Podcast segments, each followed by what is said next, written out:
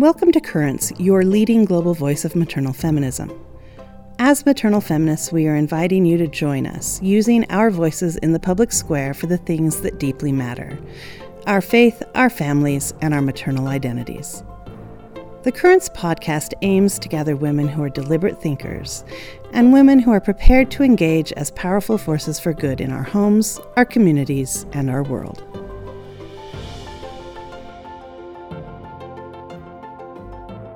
Good morning. My name is Kim Landine. Um, I'm here with Carolina Allen, the founder of Big Ocean Women. I have been a part of Big Ocean from basically the beginning, and I have loved being part of this philosophy and having it um, kind of help shape and mold who I am as a woman and as a mother and as a wife and as a participant in my local community and in everything that I do. And I'm really excited to be on this podcast with Carolina talking about the philosophies of Big Ocean Women and how how powerful and how strong they are in helping introduce this. Um, I'm totally going to edit out that last part, but that's who I am. so, Carol, you want to introduce yourself? Sure. So my name's Carolina Allen, and um, like Kim said, I am the founder of Big Ocean Women, and we are a women's leadership um, nonprofit, and we work locally and globally with women all over the world to step into their um, internal strength and power and to influence the world in many different ways. And we're excited to do this podcast together because we feel um, like our philosophy can be a really um, beautiful way to help other women do that as well so that we can um, you know have a broader network with all of you out there listening and we're grateful for you tuning in and we wanted to you know hit hit the ground running with our very first tenant which is about faith and um, you know we have 12 tenants that cycle through the calendar year and so that means that women all over the world are talking about the same thing, having the same kind of, you know, grounded conversations. And um, and so, you know, this month is we believe in God and are women of faith. Right, Which Kim? I love. It is. Yeah. yeah. And that definitely is the groundwork and the the basis for everything that we believe in. And I think having this faith in God and this belief in a greater power really centers us individually and as an organization um, all around the globe. And so I think it's extremely fitting that that's the first thing we talk about every single year is this belief in God and this this power that we have as women of faith. Um, Absolutely, and it's it's interesting because um, we talk about lots of different concepts that we'll be sharing this year with you all, but faith, like you said, Kim, really is like the nucleus of where so much of this empowerment comes from. And it's crazy to me because um, to try to alienate that or sever that from women, it really kind of it puts a huge barrier between um, us and so many women around the world if we don't include faith in our everyday conversations because the reality is that most of the women of the world are women who identify with some kind of a faith tradition. Like there was a Pew study that, you know, I was just going to ask you about the that. 80s. I remember being Yeah. like, "Is it eighty percent?" I was blown It was away the first time I heard that. 83% And that's women around the identifying of a faith tradition, not necessarily in a religious prescri- uh, religious institution, or is that? Do you remember what the details on that study were?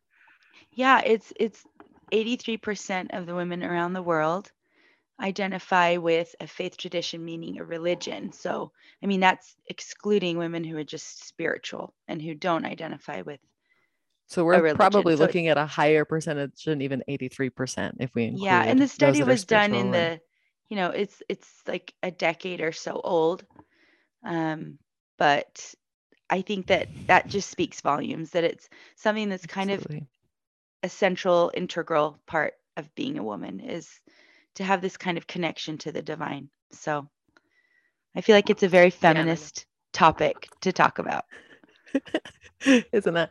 I think the word you're going to hear in this conversation for those that are listening and for our community, the the term that we use oftentimes is maternal feminist. Um, and it's definitely a maternal feminist topic to talk about this idea that this very natural, like it definitely goes back to almost an indigenous um, or a traditionalist mind thinking of we are connected to divinity, we are divine. Um, and that power, Absolutely. both outside and within us, compels us to help mold our actions. It helps empower everything we do, both internally and externally, in changing our lives and shaping our lives and the lives of our family and the lives of our communities. And I think that it's easy to get lost. It's easy to lose um, that power of faith. I think it's kind of maybe modern, modernly cool to not have that. But I think mm-hmm. I for sure found it in my own life and in the lives of the women that we work with that it really is the ground foundation to everything we do. And I love, love, love it. This is our first conversation. So, yeah, boom. me too. Yep. Well, it's, so, you know, the, the main, the main, um, point that we'd love to, you know, explore a little bit more is that faith is power. And when you can tap into this infinite source of power, you you you know it can compel you along in these um it, it can give you this this strength just to keep moving forward to keep planning to keep to keep rising above whatever challenges are faced, you know, are set before you. And it really drives our advocacy work and the humanitarian work that we do. Um, let's be honest, like to be engaged in the world, to be involved, to be present, it takes so much effort. It takes so much like mental power and physical power and um and emotional what I, and spiritual emotional power. and spiritual exactly and so, what I believe faith does is it just taps you into the source of infinite abundance where you can move from with the right intention and the right action. And it can preserve your energy for the long haul of all the work that needs to be done.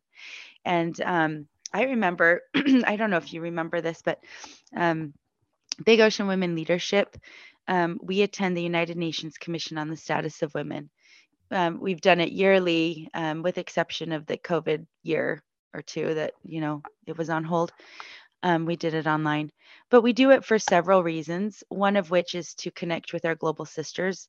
There's not an event on this planet where you can just kind of go and see women literally from all over the world and get to connect with them in the ways that you do at the CSW.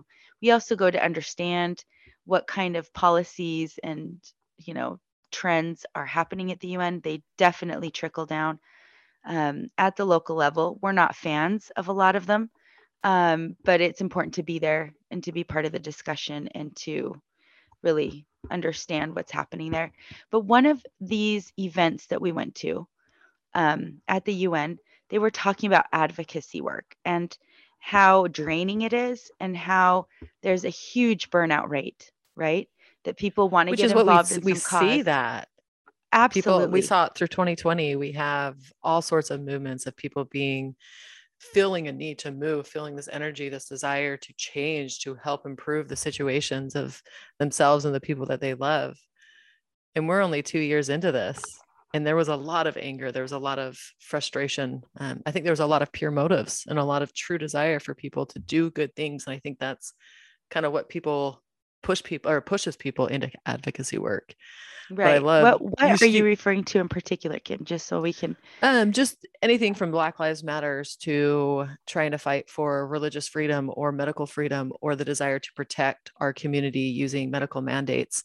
We saw it all around the globe. So just uh, just you know the broad spectrum of advocacy spectrum, work. Absolutely. It doesn't matter it left or right or whatever anything everything, in between everything right. in between from let's right. protect religious freedoms to we need to protect um i guess religious freedoms maybe not the best example or i guess it is because that's what we're talking about so protecting religious freedoms to protecting um, the lgbtq community and their right to be able to have the relationships they want and protecting both underneath whatever constitution that you're living under um, you have right. everything from keeping the economy going to protecting medical mask mandates like there's not judgment on any of the situation, but there's this desire, I think, from people. And one of the things that I have found personally is that people usually operate from the best intentions. Um, mm-hmm. I may mm-hmm. not necessarily agree with what their right. desired outcome is, but ultimately, they they try to operate from a place of they want to improve the world mm-hmm. um, and so with whatever modes of advocacy work that they operate and they choose to engage in there definitely is this desire to change this desire to improve um, the situ- the human situation for themselves and for those that they love and once you get started let's say on this path of you know want to get more involved civilly involved politically involved whatever i want to engage more it it can become very taxing, correct? And so as oh, you're along this journey, you are, you know, juggling personal relationships and then you're extending yourself out into this in this broader way. and it can it can like the cause, right? Whatever cause it is, it can be so big and so deep and so personal. Um, and as you're engaging with it, it can really suck you dry in a way and just leave you completely depleted. And what we're saying here, our conversation is that everyone's, you know, needed in the work. How can we hold on and and move through it more intentionally, deliberately, and in an inspired way, and kind of res- preserve our energy for the long haul of the work that needs to be done. So we feel at Big Ocean Women that it's really a spiritual work. And it's, you know, um, this spiritual kind of connection is essential to stay engaged for the long haul. And so I guess my question to you, Kim, too, is like, how um, how have you seen that in your own life? Like, how has your spiritual connection helped you carry through? Like, you've been with Big Ocean. We've been we're like eight years old now. We've eight been doing years, it eight, eight years. Yeah. Wow. Yeah older than either of my kids. it's been a long time. and I feel like I've watched this little baby grow up from these ideas and these desires to change to truly watching it change into a global sisterhood, which has been fantastic and exciting and humbling all simultaneously. Um, but to kind of address that faith issue, it's, you know, I was raised in a in a very religious family. I'm from a very religious community. Um, I love the religion. I love what it can do for people. Um, but I think I've watching how faith, um, the general concept of faith, the general concept of connection with divinity, um, this engaging in this work with Big Ocean has kind of really forced me to put to concrete, um, put to concrete ideas what my connection with divinity is, um, mm-hmm. and really test what that connection is. Really test that relationship. And I, in this process, I've gone through um, what I like to call my messy center or mm-hmm. my chrysalis experience where you go from this little teeny um this little teeny caterpillar that's like crawling around the round, ground pretending like I know what I'm doing at the United Nations or sitting in board meetings. And I'm just kind of like this little thing crawling. And I think there was this point where I had to decide to change and I had to decide to really connect with this divine power. Mm-hmm. Um, and I, I call that moment my chrysalis experience where I go and, and I connect with that divinity and I hang upside down and it's my messy center. And I just kind of dissolved into saying, God, like, use me, mm-hmm. use me mm-hmm. as I am and help me become this thing. And I, I joke, there's this this children's movie where there's this butterfly that's going through this transformational process and it gets as it comes out of its chrysalis it hasn't gone through the full transformation or the full transformation yet because of some outside circumstances but it comes out of its chrysalis and it's got these two little butterfly wings and it looks and it's like still this caterpillar with these two little butterfly wings and he looks back at himself and he's like i am a beautiful butterfly i know exactly what you're talking about yeah and that's kind of how i felt it's like this trying to really transform and not being perfect by any means like i am right. in no way completed this desire mm-hmm. to connect with divinity or really being the person I want as a woman of a woman of faith. But like I definitely at this point in my life feel like I'm a little beautiful butterfly. You're on your way. I'm on my way. And that empowers me to mm-hmm. to go through those hard things because life is not easy. Right. Um, especially as a mom. Like there's so many ups, there's so many downs. As someone that wants to truly engage both in my first and foremost in my home um, mm-hmm. Like I, I love the work of Big Ocean. I love what we do as a sisterhood. But that has to feed back into me as a person. This has to feed back into my home and my ability right. to raise my children. Absolutely. never and that's uh, one of the things i love about big ocean is that we very much encourage the the development of the family and the prioritiz- the prioritization of the family um, as the ultimate center of our organization mm-hmm. which as women and as mothers like it, it's it's fantastic to do that um, so i want to faith- talk a little bit about that like because we have been going strong for eight years and yeah. we have like a really massive leadership. Um, it's in the upper 40s right now. Um, and that's not counting our international chapters which we call waves. Um, right. but a lot of us have been doing this work together for a long time like you long talk time. about long haul. And so i think that based on what you said that it has to feed back into your family and it has to enrich you from in the inside out right i think Absolutely. that um, any kind of a movement that negates this spiritual you know component is not going to last and i I think that I, in the past, I've been, um, I think the word critical is a hard word, but I would, I've been a little cautious, I guess, of um, movements that elicit a lot of anger and Absolutely. this kind of raised fist, kind of like demand this, demand this, demand this. What it does is elicit, it elicits a very, very powerful emotion, which is anger, but it's like you know a little match it just burns out so fast and we need like these embers that stay hot and that can withstand you know a long period of time.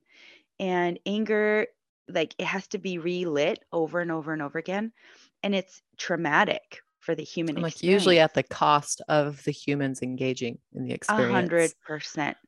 And so it just consumes like it will eat you up alive and it'll spit you back out and you'll be rendered useless. Like you don't you won't have a desire to engage in activism you know or you know civil engagement anymore you're just going to be so burnt out it's going to do a number on you mentally emotionally spiritually and the those all, all those things have physical repercussions right yeah. and so i'm looking at a movement like maternal feminism and you know we're the global leaders of maternal feminism, Big Ocean Women. And we've had members, you know, that have been doing it from the very beginning and are 100% still engaged. And we're like, we're still running. We're still going. And so i not to say like, that it's not to say that it's easy not to say no that it's, it's there isn't uh, moments of easy. large frustration. And right. I like there there have definitely been moments and i i understand. I i'm a fire heart um, to the yeah. center of who I am. So I understand yeah. that desire to change. I understand that desire, like that frustration, that anger, um, that fire heart, that like the mama bear. I I see an injustice and I want to change it.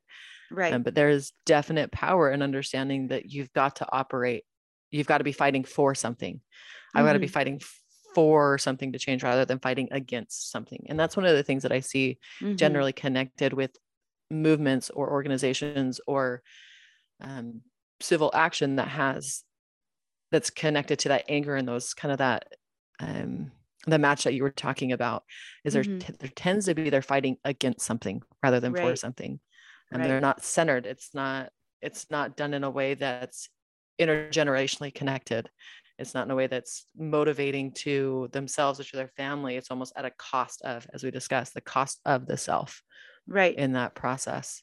Right. And it's so hard it's so hard to engage in that way. Well let's i'm going to just you know be very i guess descriptive here. Like let's take for example black lives matter. When joy um, um, a beautiful moment. Like that's i looked at the foundation of that organization and i think there's truth in this idea that you know not all lives matter until black lives matter is kind of there was the original slogan where that came off right. of and, beautiful and, the George, and so needed. The George Floyd killing was like horrific. Horrific. I remember seeing it surface, you know, on Facebook for the very first time and I couldn't look at it. I couldn't watch it all the way. I just stopped mm. and I'm like this cannot be happening. This is insane. We're watching like the murder of somebody live and and people just kept sharing on social I, media on and social just recording media. it. It was right. It was gut wrenching. Yeah and that might you know our family is you know we're minorities we're you know, I'm an immigrant here to the country. My husband does, you know, a lot of research on minority issues. Um, it's his, it's what he does for work. We're very passionate about that. So when we saw it together, we were just like, oh my word. Um, and so at the very onset, we were like, okay, this is, you know, we have to stand for this. We went to a couple of marches and, um, and the idea of anti-racism like we don't just aren't we can't just not be racist. We have to be anti-racist and the idea that you had to be against it and fight it um, was interesting. Um, but then as time went on it became very prescriptive. Like this is how it's done. This is what you do and this is what it looks like. And the more conversations we had with people that were like super gung ho on the Black Lives Matter bandwagon, um, it became really evident that like the anger was very central. And I and I I have many thoughts about this. I feel like at the beginning of any injustice, the anger is just a natural kind of baseline of you have well, to. Well, it's almost there. needed. It's like, needed. it's needed. There's it's not. Needed. It's not bad to have anger to feel anger, especially in these horrible injustice like George Floyd right. or any of the other situations that we see globally. Right. The the thing that I did notice though is that it had to keep you there in a way, and I, as time went on, and this is all you know, the secret ingredient to my understanding this has been time um, what it caused those in the movement was either extreme burnout simply because the anger just had to keep being rekindled and it almost was like a re-traumatization of the injustice done. So anytime a microaggression happened it was this re-trauma. And so people lived in this cycle of trauma over and over and over again and it left them completely depleted because it was like this match that had to keep getting lit with this anger and anger and anger it, it had to keep That's fueling insightful. it and it it was i started watching it closely and i started thinking well i want to be constructive. Like i did feel that anger and it burned but now i want to build something. And i wasn't seeing people within the movement ready and eager to build and have this kind of creative energy. It was very much a consuming energy. And i started to step away from it because i felt like there's something else here that I'm that my spirit isn't quite aligned with. And although I am very much against this thing, I want to create something else, which is a world in which um, people of all backgrounds, differences, specifically racial differences, feel uh, like a brotherhood and sisterhood that we're a family. And that's what i want. That's the kind of world i want. And i want to to use this kind of energy in a creative force. And um, I'm not, I feel as though, you know, there's a saying like you have to tear down to rebuild. And right. I feel like the tearing down needs to happen internally first. And what happens is that we want to tear down social structures externally before we're willing to look internally at what we're contributing to that. And um, and I feel like if you can go inside first and kind of be introspective at what you're contributing to X, Y, and Z problem in the external world, then you're in a better place to behave, you know, in a better, higher way externally. And um, mm-hmm. and I just wasn't getting that feeling from this movement. And so although and, and the sad thing is is that I feel as though we're on the same side, but it's become so militant that if you're not doing it exactly in the way they're prescribing, you are actually against them, which is really mind blowing. It definitely, me. it's definitely not in alignment with how Big Ocean operates. We're definitely more of a bridge builder, a more bring your generative generative solutions to the and, table, and yeah, to the well, table. That, I guess I'm just operate. using this Do as an you. example, right? Well, oh, just as an example and i and i think that it's it may be triggering for some people because it's a very you know it elicits a lot of emotion it's, it's a sensitive yeah right but i think very that if we're going subject. to yeah if i i think i just engaged in this conversation sorry i just engaged that? this conversation with someone locally um, here mm-hmm. in alaska and we're years into this movement and there's still so much emotion and um, almost to the point that we couldn't have an actual conversation and that was heartbreaking well, see, and if you can't have um, an actual conversation it's impossible to build anything because right. as human beings our mode of building is conversing and working through problems together. I mean that's it. That's what gets things going. And if it's eliciting so much trauma and anger that you can't actually get the ball going like what are you even doing? Right you're just right. alienating yourself further. You're further propelling the issue. The issue. And so i mean that's just kind of like I, like like i said we need to be in it for the long haul. And if you're too yeah. tapped out or you're too angry that you can't have conversations i mean what are we where are we where are we heading? Yeah. Right. There was a poem i had to memorize um, in primary school by edgar guest and it i believe the title um, is the wreckers by or the wreckers by edgar guest and we can post this in the show notes um, but it's this poem of this man who's walking through a city and he comes mm-hmm. upon a construction site mm-hmm. and he asks the foreman he's like are these men like what kind of skills do these men have you know what kind of qualifications do these guys have to be wrecking this building and he looked at the um the foreman looks at him and he goes if i can remember this right he goes you know it, I can easily wreck in a day or two what builders have taken years to do. And he goes on to say that like the, they have no no special skills. Um, they're just used by this company to destroy buildings in order to kind of make way for something. And I've as a kid, I thought about that. And later on in the poem, it talks about, you know, deciding who you want to be. Do you want to be the wrecker who just walks the town content with the labor of tearing down? Or do you want to be a builder who measures life by the rule and square shaping your deeds to a well-made plan. And I'm, I'm not quoting this correctly, um, but it definitely, as a child, had me thinking from a very young age, what kind of actions and energy did I want to put out into this world? Was right. I okay with just destruct? Was I okay with just being destructive and tearing things down? Um, or as a builder, like there, there's definite need for deconstruction at times.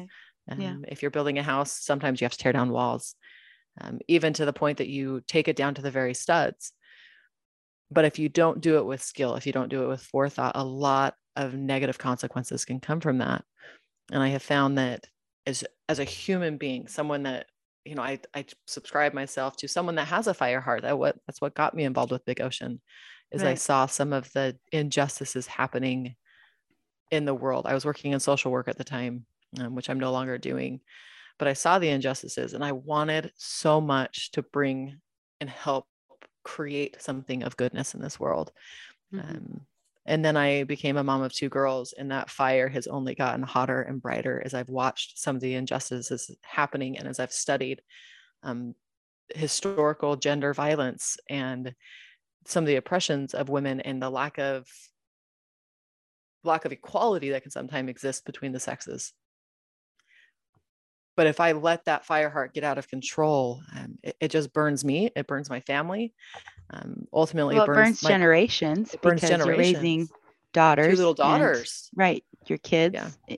completely feed off of that energy they do and and, and they're the mm-hmm. one that mm-hmm. they're the ones that pay the price for that if i can't yeah. control that um, right um, but simultaneously if i center myself um, in that divine power if i go back to my roots of faith and say, you know what, I'm facing and I'm seeing this horrendous situation.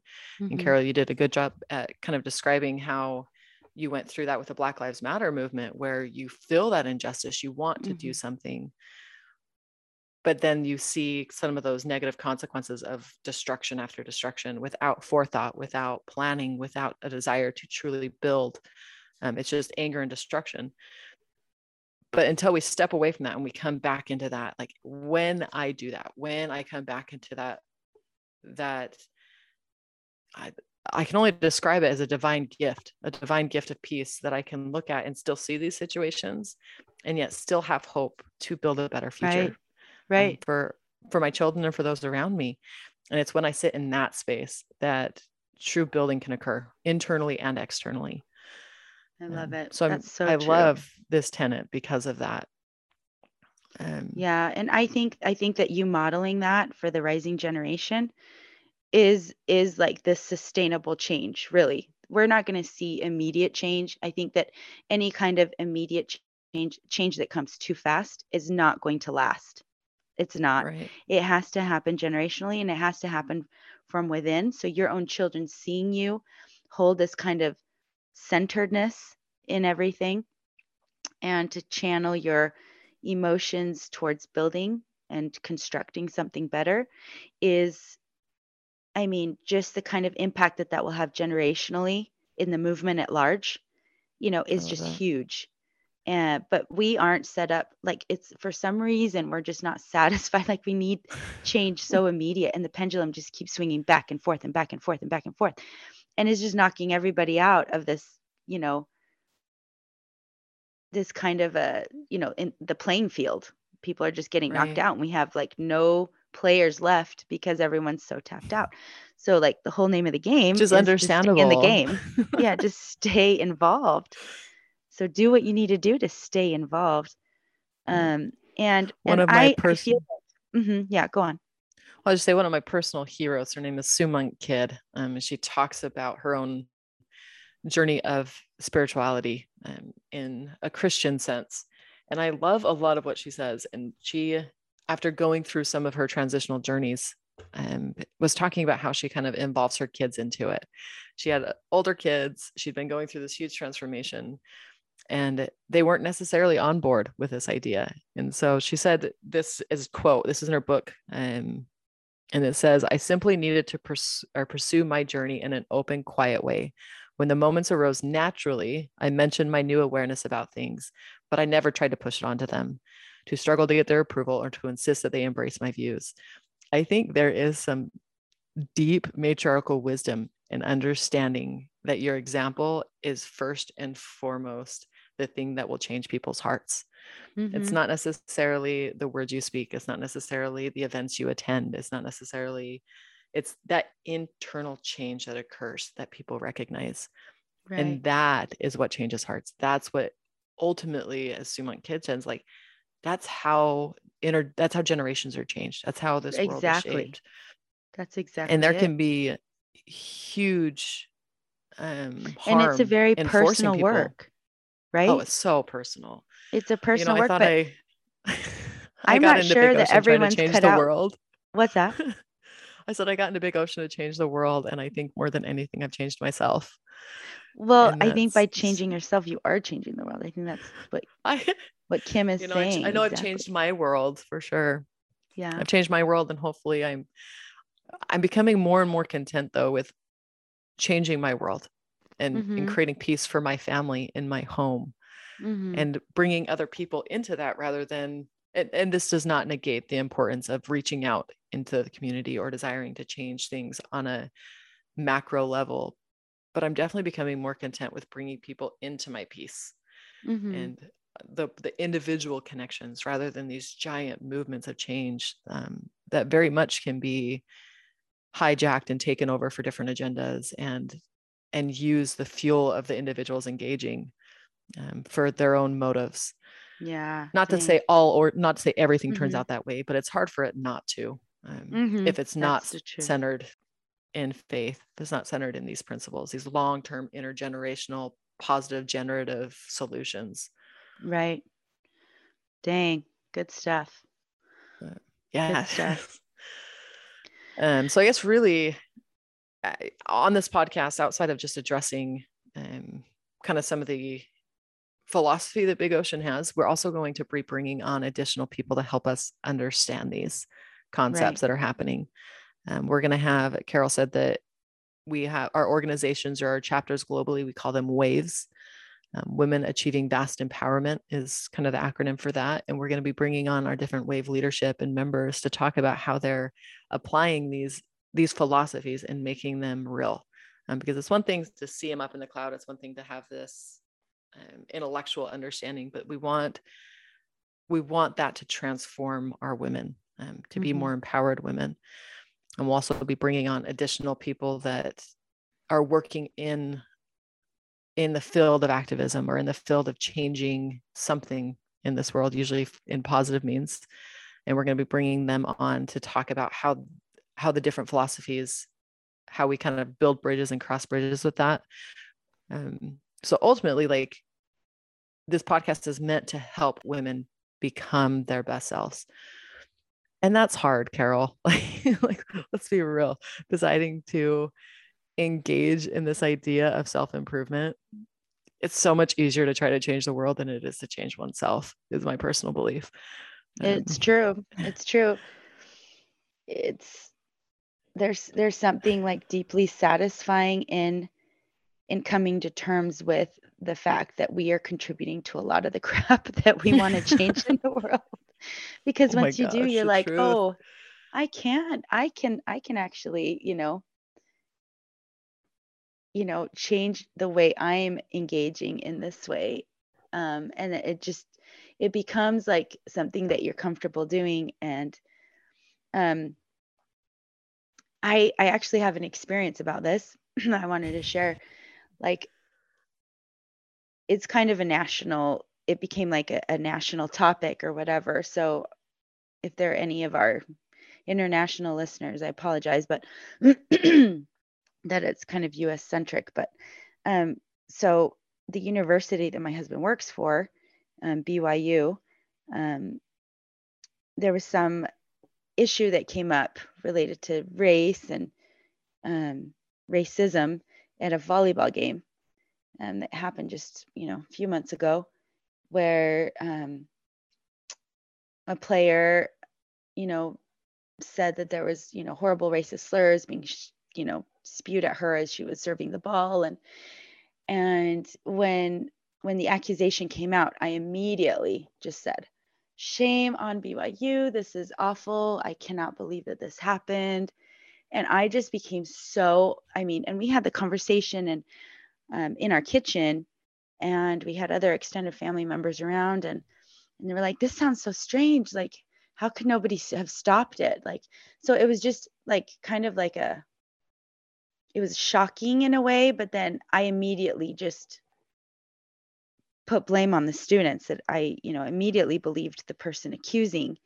And i came out on social media and just really kind of condemned the whole situation and was really quick to judge at that moment. My husband, being wiser, said, Well, I think truth always outs. And he withheld judgment and just sat on it for a little bit. And which I'm, says a lot for his position because he is kind of the general authority and that one of the general authorities in that university on race issues. Right. And like yeah. that definitely is in his field of authority and prerogative to speak on. So it's interesting to me that he sat on that. He held back a lot of wisdom. Total. He's so wise. Way more than I am in in these instances when I just You're just a fire heart, Carol. That's why I like it. well, so it turns out this this student um I don't want to get the university wrong. Well, anyway, this girl um, made a false accusation. Like like BYU went and poured through video and interviewed all these students. And I mean, there were like, you know, African American students in the stands right in the area. They didn't hear anything, like literally. Um, but the damage was done. I mean, all these other universities says we don't want to play with BYU anymore.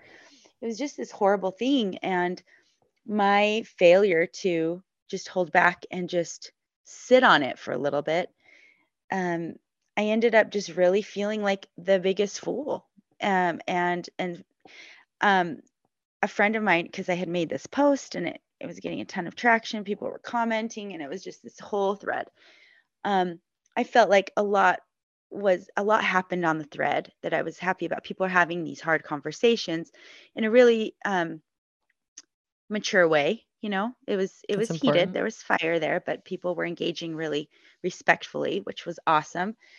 But um, a friend of mine reached out and she says you should probably take that down. And i thought i'm not going to number one because it's a learning lesson for me. Like i need to still keep this up. And i came back and and was very frank and you know vulnerable and saying I made a big mistake. I should have just waited this and, and seen what, you know, what happened, you know, in reality instead of just jumping again and and believing these false accusations. Um but I didn't take it down simply because as a learning lesson for me to understand where my blind spots are and and how I was so quick to judge and and my biases like I am biased right. Like I immediately thought racism is going on here and how dare these you know and I made all sorts of horrible accusations in my own mind about the BYU students and that was horrible of me right and so I had to I had to own that and I think that it's uh, in a society, we should be okay with falling and then recognizing our mistakes and getting back up. But I think we want perfection out of everybody all the time, including so ourselves. Just, including ourselves. And so I thought, well, yeah. no, I'm I am gonna own this. I made a mistake and I need to apologize for it. Um, and I need to, you know, do better next time.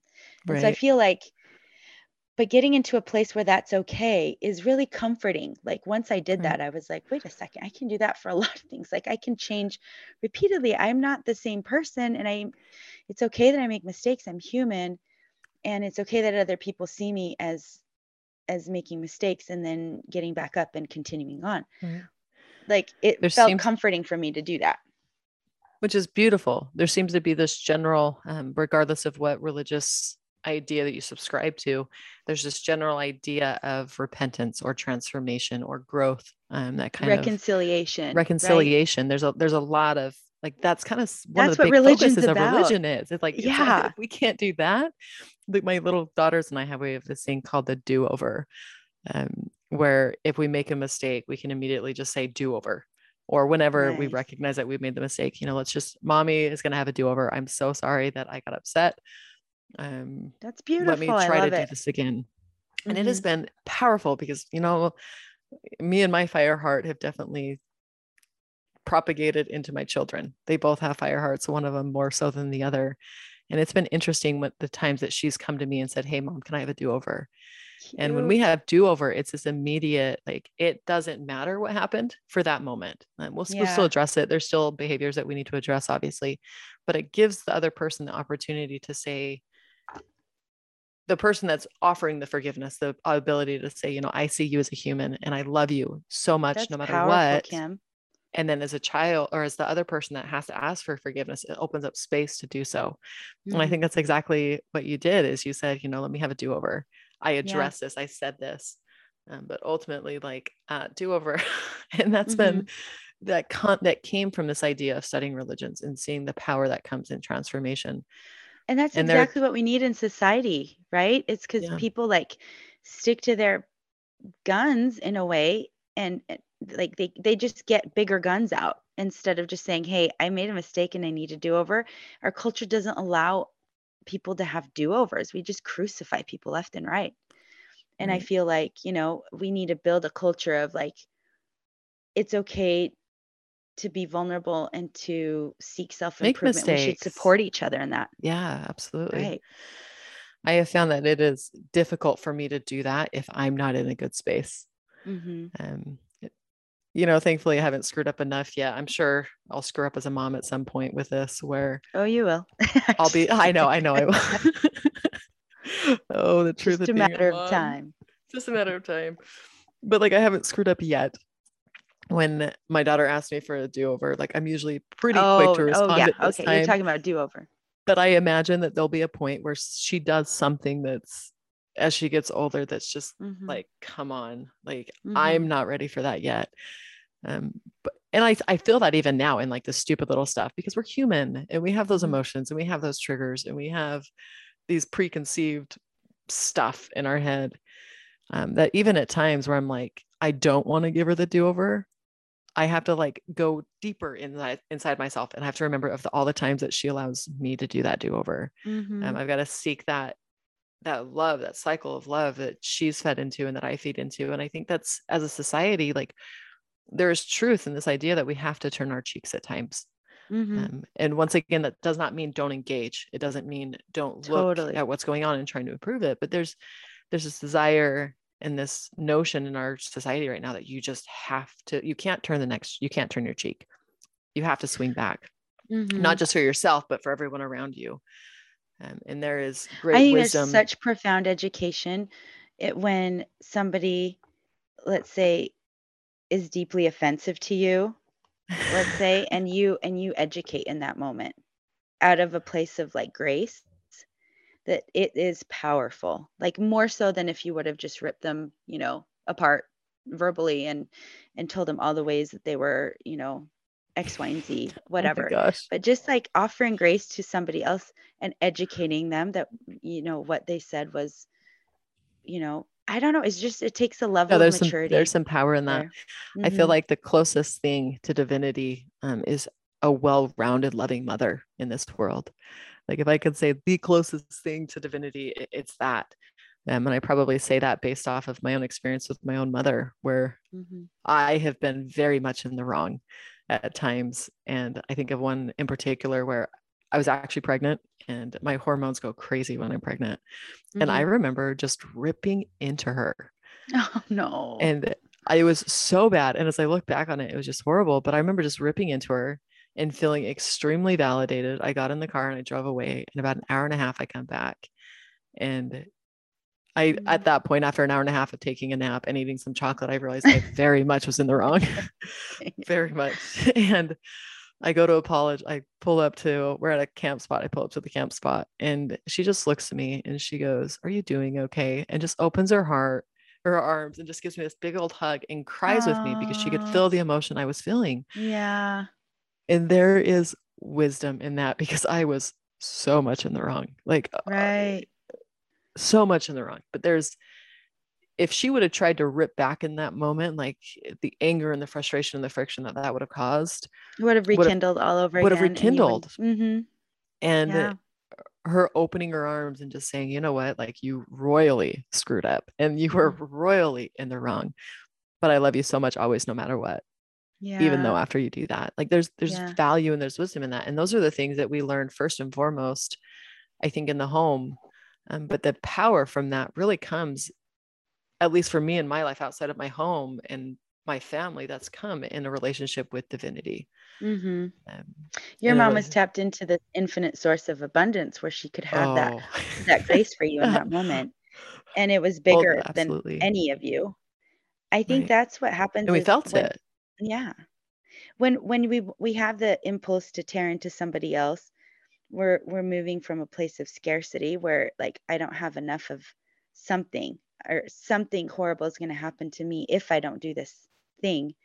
Um and then it just kind of perpetuates the trauma over and over again. Um but if you can tap into this infinite source of abundance through whatever spiritual, you know, or faith tradition that you're aligned with, whatever it is, um, you can move in these really difficult situations. You can move, you know, through grace and through like mercy and through enlightenment and through, you know, this kind of a centered approach. And that is so big. It's so That's powerful. such a big deal to be able to do that. And you can do it over and over and, And over, over again. And and you have this spring well of fuel that fuels you from within. Um, and so this idea of just scarcity, there's not enough, or I don't have enough patience, I don't have enough this or that. There's that concept doesn't exist because you're tapped into the infinite source. So you are oh, you can always move from from abundance. So which leads to those generational activities that just take time. Um, you don't necessarily see the changes immediately, but you see the change over time. You see the shaping of the hearts of the children. You see your family change that ultimately affects your your close knit community, and it just spreads when Yep. it's coming from that source. And I love Carol how you use all those different um, the words for that abundant source because one of the things that I really, really, really, really love and admire about Big Ocean is that we really are an interfaith community. mhm. Um, and it's it can be hard, like politics, religion, finances. Those are just things you don't talk about in general, right? You Mhm. have like those three things. If you're like talking at a dinner table, like those don't get brought up. I love that we have taken politics and religion specifically and have used those for our good. We talk about them. You know, we honor the different political views. We honor the different religious perspectives. Um, and that that has given me such a well of of knowledge and experience as I watch our Muslim sisters and our our indigenous sisters that practice indigenous religions or religions and I see the way they operate. It's given me great insight um, into my own religion and my own belief systems. And I am been so grateful for our interfaith sisters and our interfaith network and watching them in whatever aspect they're coming into life at, drawing from that infinite abundance that really does spread against a, or over time tradition, culture, religions. Um, like that's the that's the power of the infinite abundant life and love that you feel from divine power. Mm-hmm. Um, Carol, question for you: so How true. do you how do you best connect with your divine source? Like, what does that look like for you on the day to day level? Um, well, I think rituals are really important. Um, I read, um, so I'm a philosophy major, you know, back in in the day. I love deep thinking and philosophy. You're still and... a philosophy major. You're just a philosophy major in motherhood. um, and so Xunzi was like a Chinese um, philosopher and, you know, extremely beautiful writings and wise words. Um, talks a lot about the ritual and the mundane. and to me, when something is done with a lot of intention, even though it's mundane, it becomes very beautiful and ritualistic in a way that invites this kind of abundance into your life. And so for me, when I can start the day in a prayerful mindset, um, then all of these mundane things that I do that don't seem very important become ritualistic through the intention and the deliberateness that I put into them. So I could be, you know, feeding my chickens or walking my dogs or making a meal for my family or washing the dishes or mopping my floor. And I feel like I'm full of love to give. And that's how I feel like my oh, like the divinity. That. I just I do it with love. I do it with love. And that's how I also know, you know, if I am not doing things well, is that I'm doing them begrudgingly.